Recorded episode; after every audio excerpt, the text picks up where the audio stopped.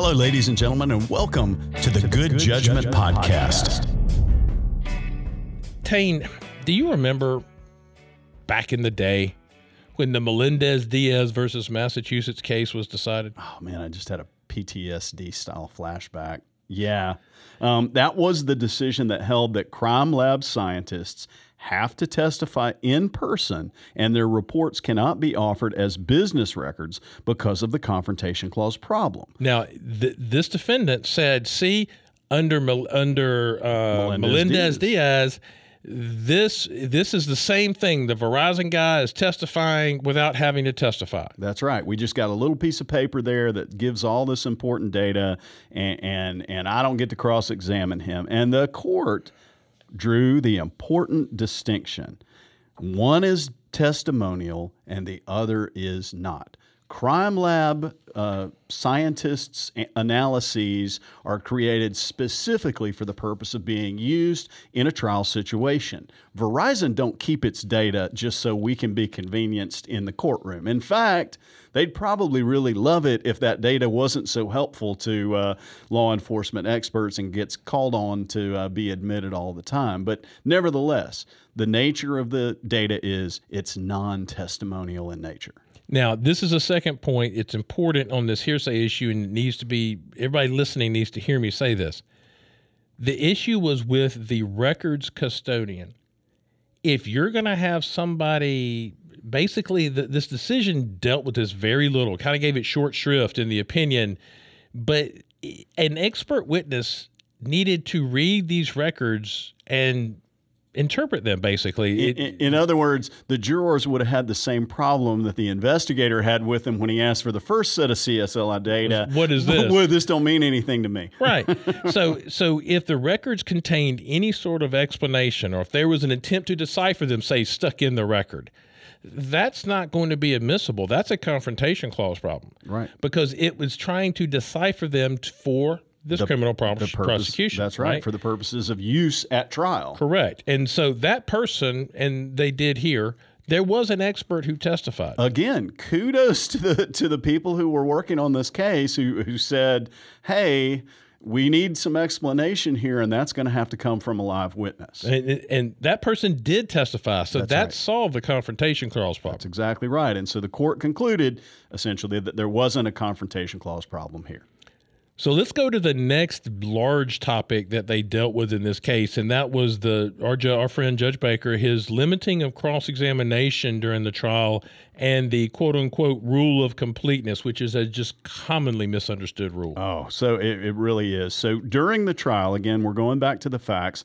There was an attempt to ask Carrie and her an, her adult son about allegations that the victim, Brian Overseth, emotionally abused Carrie and whether Carrie had become pregnant by Brian through trickery or by rape. No, this is the he needed killing argument. Right. He's a bad, bad dude.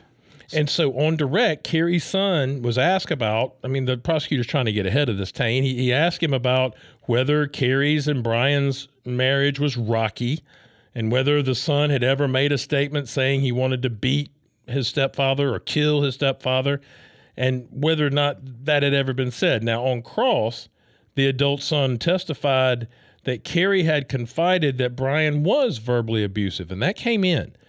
But when he was then asked whether his mother had confided to her son about her sexual history and whether her, her, husband had raped her, there was an objection and a, I guess, a sidebar ensued. The defendant argued, and, and, and something that just sort of blew my mind, that the rule of completeness that is codified at OCGA 24 8 822 really demanded that they be allowed to relay everything the son had ever discussed with mom because they had talked about one thing discussed with mom. That's right. And uh, the defendant also argued that because Carrie had testified that the defendant referred to her pregnancy as, quote, the spawn of hell, end quote, that he should be allowed to clarify that Carrie had told him, uh, Gialenios, that she had become pregnant due to being raped by her husband.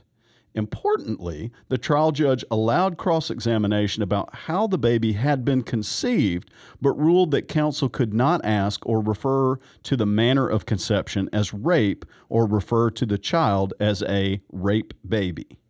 So, important point the trial judge also ruled that under 403, the matter about the rape or not rape or whatever was of little probative value and was far outweighed weighed by the danger of undue prejudice. You know, we get told 403 should be used sparingly, but sometimes it needs to be used. Yeah, absolutely. I mean, think about what we're actually doing here, and we're going to talk about this a little bit, but while the Sixth Amendment allows for a thorough cross examination, that right doesn't allow for an unlimited questioning. Trial courts retain wide latitude to impose reasonable limits on cross examination based upon concerns about, among other things, interrogation that is only marginally relevant. Now, in this case, that's important because what they wanted to get into was basically the character of the victim, the the person who was killed in the case. And that's exactly right. The court went on to notice that the character of the victim is whether it's admissible or not, it's usually governed by 404 and 405,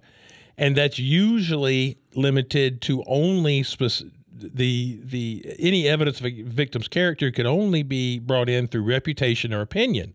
It does not allow for specific bad acts. For example, it would not allow to say that on Thursday he browbeat his wife. On Friday, he raped his wife, that he, you know, shot heroin, that he's a drug addict. None of that stuff comes in. And that's the case of White, and that's in our outline that people can find at goodjudgepod.com. And, and let me note one important point because I don't want folks to get confused because we did didn't try to get, put all the facts in here. The judge at trial actually very wisely, I think, allowed the defendant to develop his alternate theory, which was essentially that the stepson may have killed his stepfather by allowing him to ask, Did you ever say that you wanted to beat or kill your stepfather? And he actually answered those questions and said, yeah, I may have said that uh, at some time in the past. He just didn't let him go a step further and attribute it to, you know, because he uh, raped my mother or something like that.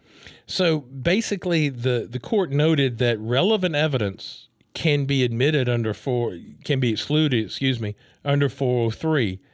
And they uh, included a quote from this case called Hodges from 2012, where Justice Nahmias concurred, and he, he did it pretty fervently he uh, sorry, Chief Justice Nahmias did it rather our uh, friend fervently. He said there there remains a presumption in this state that character evidence is inadmissible, and this presumption is particularly strong as to the character of the victim in the criminal case. He warns against something he referred to as frontier justice, that is, that the victim needed killing. You know, we, we say this all the time. He says that's not our law. It's just as illegal to kill a violent person as it is to kill a non-violent person, a good person versus a bad person. So so basically he said we're not going to just allow anything come in to come into evidence about the victim to try to make it some sort of value judgment between the worth of the life of the victim and whether or not it was legal or not. That's right. Now, rule of completeness. Oh, no, we didn't forget it. We're going to circle back. Um, and neither did the court. Well, that's exactly right. So, the rule of completeness, in a nutshell, prevents parties from presenting only a portion of a statement which, when taken out of context, creates a misleading understanding of what was said. This rule is frequently misunderstood, and you and I and everybody else out there listening has probably had it uh, uh, quoted improperly to them at one time or another. But it, it, it's often misunderstood to require that the entire statement be presented to the jury if any portion of the statement is presented to a jury, and that's just that's just not the correct interpretation. No, it's not. And, and the rule of completeness instead says you can introduce material that is relevant and is necessary to qualify, explain, or place into context the portion already introduced. In other words, it has to, to clarify or put in context what has already been played. If you want to play the rest of the statement, defendant, you play it in your case right? Right. But but the rule of completeness doesn't require us to play everything because a portion of it was played. That's right. So in this case, when Carrie's son was asked a question about what he had said to police earlier about his feelings about his uh, stepfather, He said, honestly, I can't remember whether I had made the statement to the police that I wanted to hurt or kill my stepfather or whether I had said that only to my friend. So during the process, the prosecutor, as he is allowed to do, refreshed the son's recollection by showing him the statement that he had made to police. And he immediately said, That's right, I did say it to police. I had forgotten. But he admitted he might have, he might not have, but he showed him that to refresh his recollection. And and understand on appeal, the defendant raised that and said the rule of completeness requires that his entire statement come into evidence because he refreshed his recollection with it. Well, that's never been the rule. That No. doesn't even have anything to do with rule Because- of completeness. Because when you refresh recollection, you don't admit the document. You could you can refresh somebody's recollection with a newspaper or a laundry list or a grocery list. You could write a word on a piece of paper and hand it to him and say, Does that remind you the car was blue? I mean, you know, it's not going to be very persuasive, but you can do that. But you don't admit the document. and that's the whole thing is that the, the court said that document wasn't even admitted. That that statement wasn't admitted. So it would be ludicrous. They didn't say ludicrous. I'm saying ludicrous. To to make a rule of Mike Tyson completeness. said ludicrous. He said it differently though. yeah, he did. But to um, admit to to have the rule of completeness require a statement to come in that was never tendered. That's right. Folks, we'll be right back after this pause for station identification. Folks, this is Wade and Tain. You're listening to the Good Judgment Podcast on the World Wide Web or wherever else you listen to these things. As always, you can find outlines for these podcast episodes as well as any supplemental materials on our website, which is goodjudgepod.com. We'd love to have your feedback about the podcast, and we get that at our email, goodjudgepod at gmail.com. We're always looking for suggested podcast topics. Please feel free to submit your suggestions to us at goodjudgepod at gmail.com. Operators are standing by. And remember, if you like what you're hearing, don't forget to like us and follow us on your favorite podcast platform. And tell your friends. It's how we get to grow our listenership. Thanks. And now back to our studio audience. So, next important issue co- covered by the Supreme Court in this case. Retread. We talk about this all the time. This is, again, covered by our good friend Judge McBurney um, in a previous episode, but it's a 404B ish, issue that comes up all the time.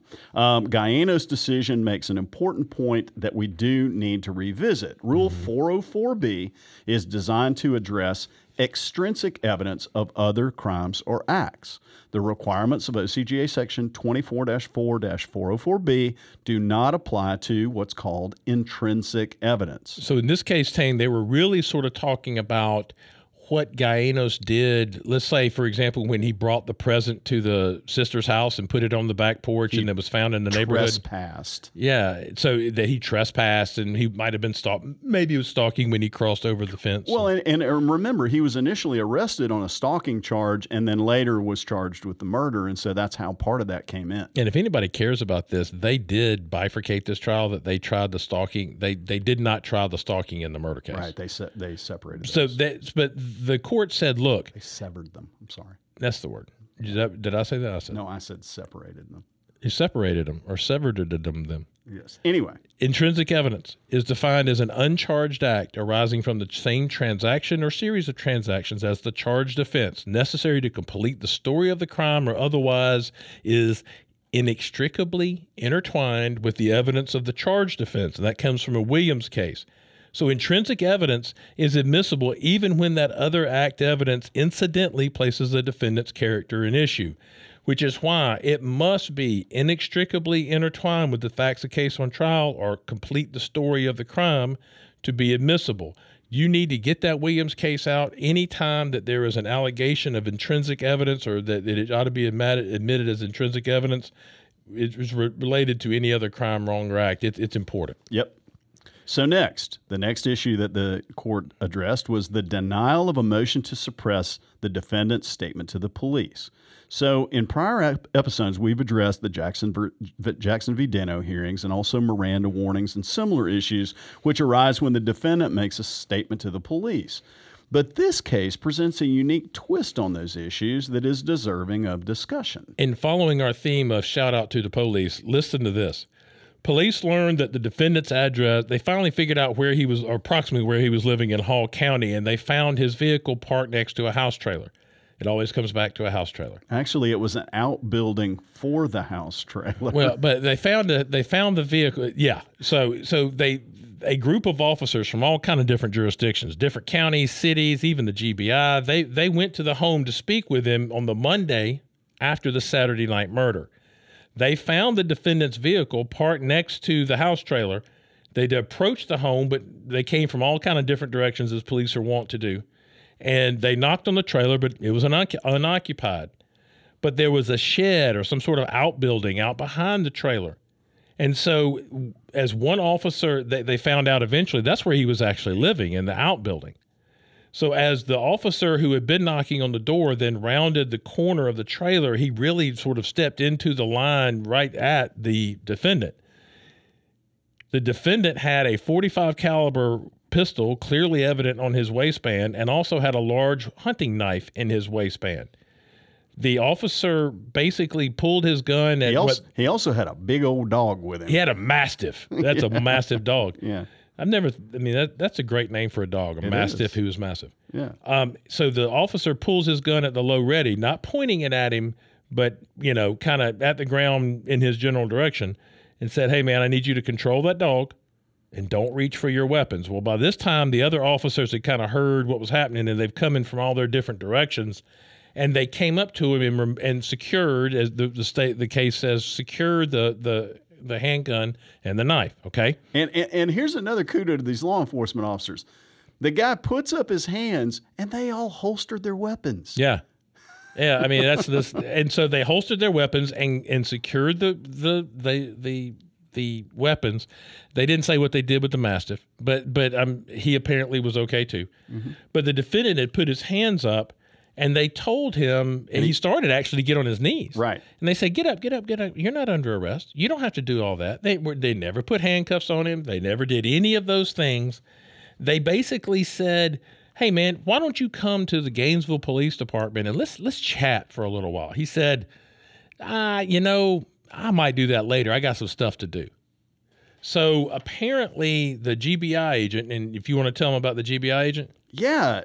So as the GBI, female GBI agent felt the tensions rising, you know, people have all drawn guns. There's like five or six of them all there at the scene surrounding the defendant. There's been this little confrontation there. The GBI agent says, hey, all you other law enforcement guys, why don't y'all back off for a minute and let me see if I can talk to this guy? And so uh, she goes up and starts talking with him, and he kind of calms down and he says, okay, well, maybe I will talk to you. And she said, well, I'll tell you what, I got my notebook in the car. Let me go grab it. And uh, I just want to ask you some questions. And he ends up talking to her for like an hour and a half at I mean, the scene. Now, at the, at sort of after the hour and a half, he got a phone call. I think it was his dad, or he, he identified I his dad. I think he called his dad, and but anyway, but the officer talked, allowed that. Yeah, she let him take the call, and as soon as he got off the call, he said, "I think I need a lawyer," and she said, "Fine, I'm turning off my recorder. Let's end this interview right here and now." Mm. And she left, and he went to go get something to eat with his mama so proof that he wasn't under in custody. Never in custody, which is going to become really huge. Now they did present some photos. Some apparently maybe the other officers took still photos of her chatting with the guy. They had a video. I think they, I think they may have been stills from the body cams. They probably were, yeah. So anyway, long story short, um, nobody had not, not the GBI agent, not any of the other officers ever advised this defendant of his Miranda rights. And they did so, they said, because he wasn't in custody. And they gave proof of that, that he was not in custody because he had never been placed in handcuffs. He wasn't in a patrol car. He wasn't free, you know, he was free wasn't, to leave. Wasn't coerced. He wasn't hollered at and screamed at. There was some heightened tensions, no doubt. But there was, there eh, no doubt, but there also similarly was no doubt that he was in custody. So that he was not in custody. Sorry, there was no doubt that he was not in custody. Correct. That's a double negative. I think that was something I wasn't supposed to do.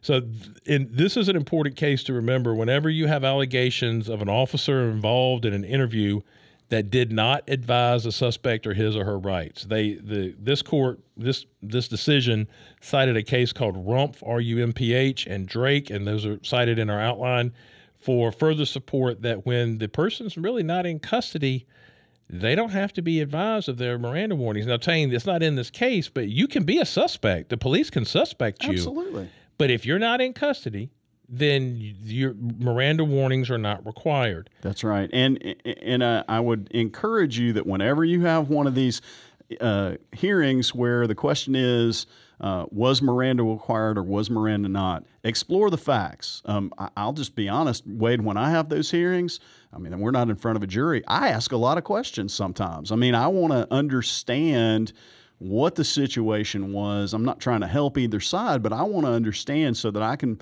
make a good factual determination as to whether or not Miranda should have been administered or not. Paint the picture, as the courts say. Absolutely. So, thank, folks, thank you for listening to the Good Judgment podcast. We hope you enjoyed this deep dive into Gialenios versus the state. Um, this is another case that seems to be a good candidate for one of those law school exam questions, Tain. Yeah, maybe we could walk down the hall and give it to somebody while we're here at the law school. Criminal law, criminal yeah, procedure. Yeah, yeah, absolutely.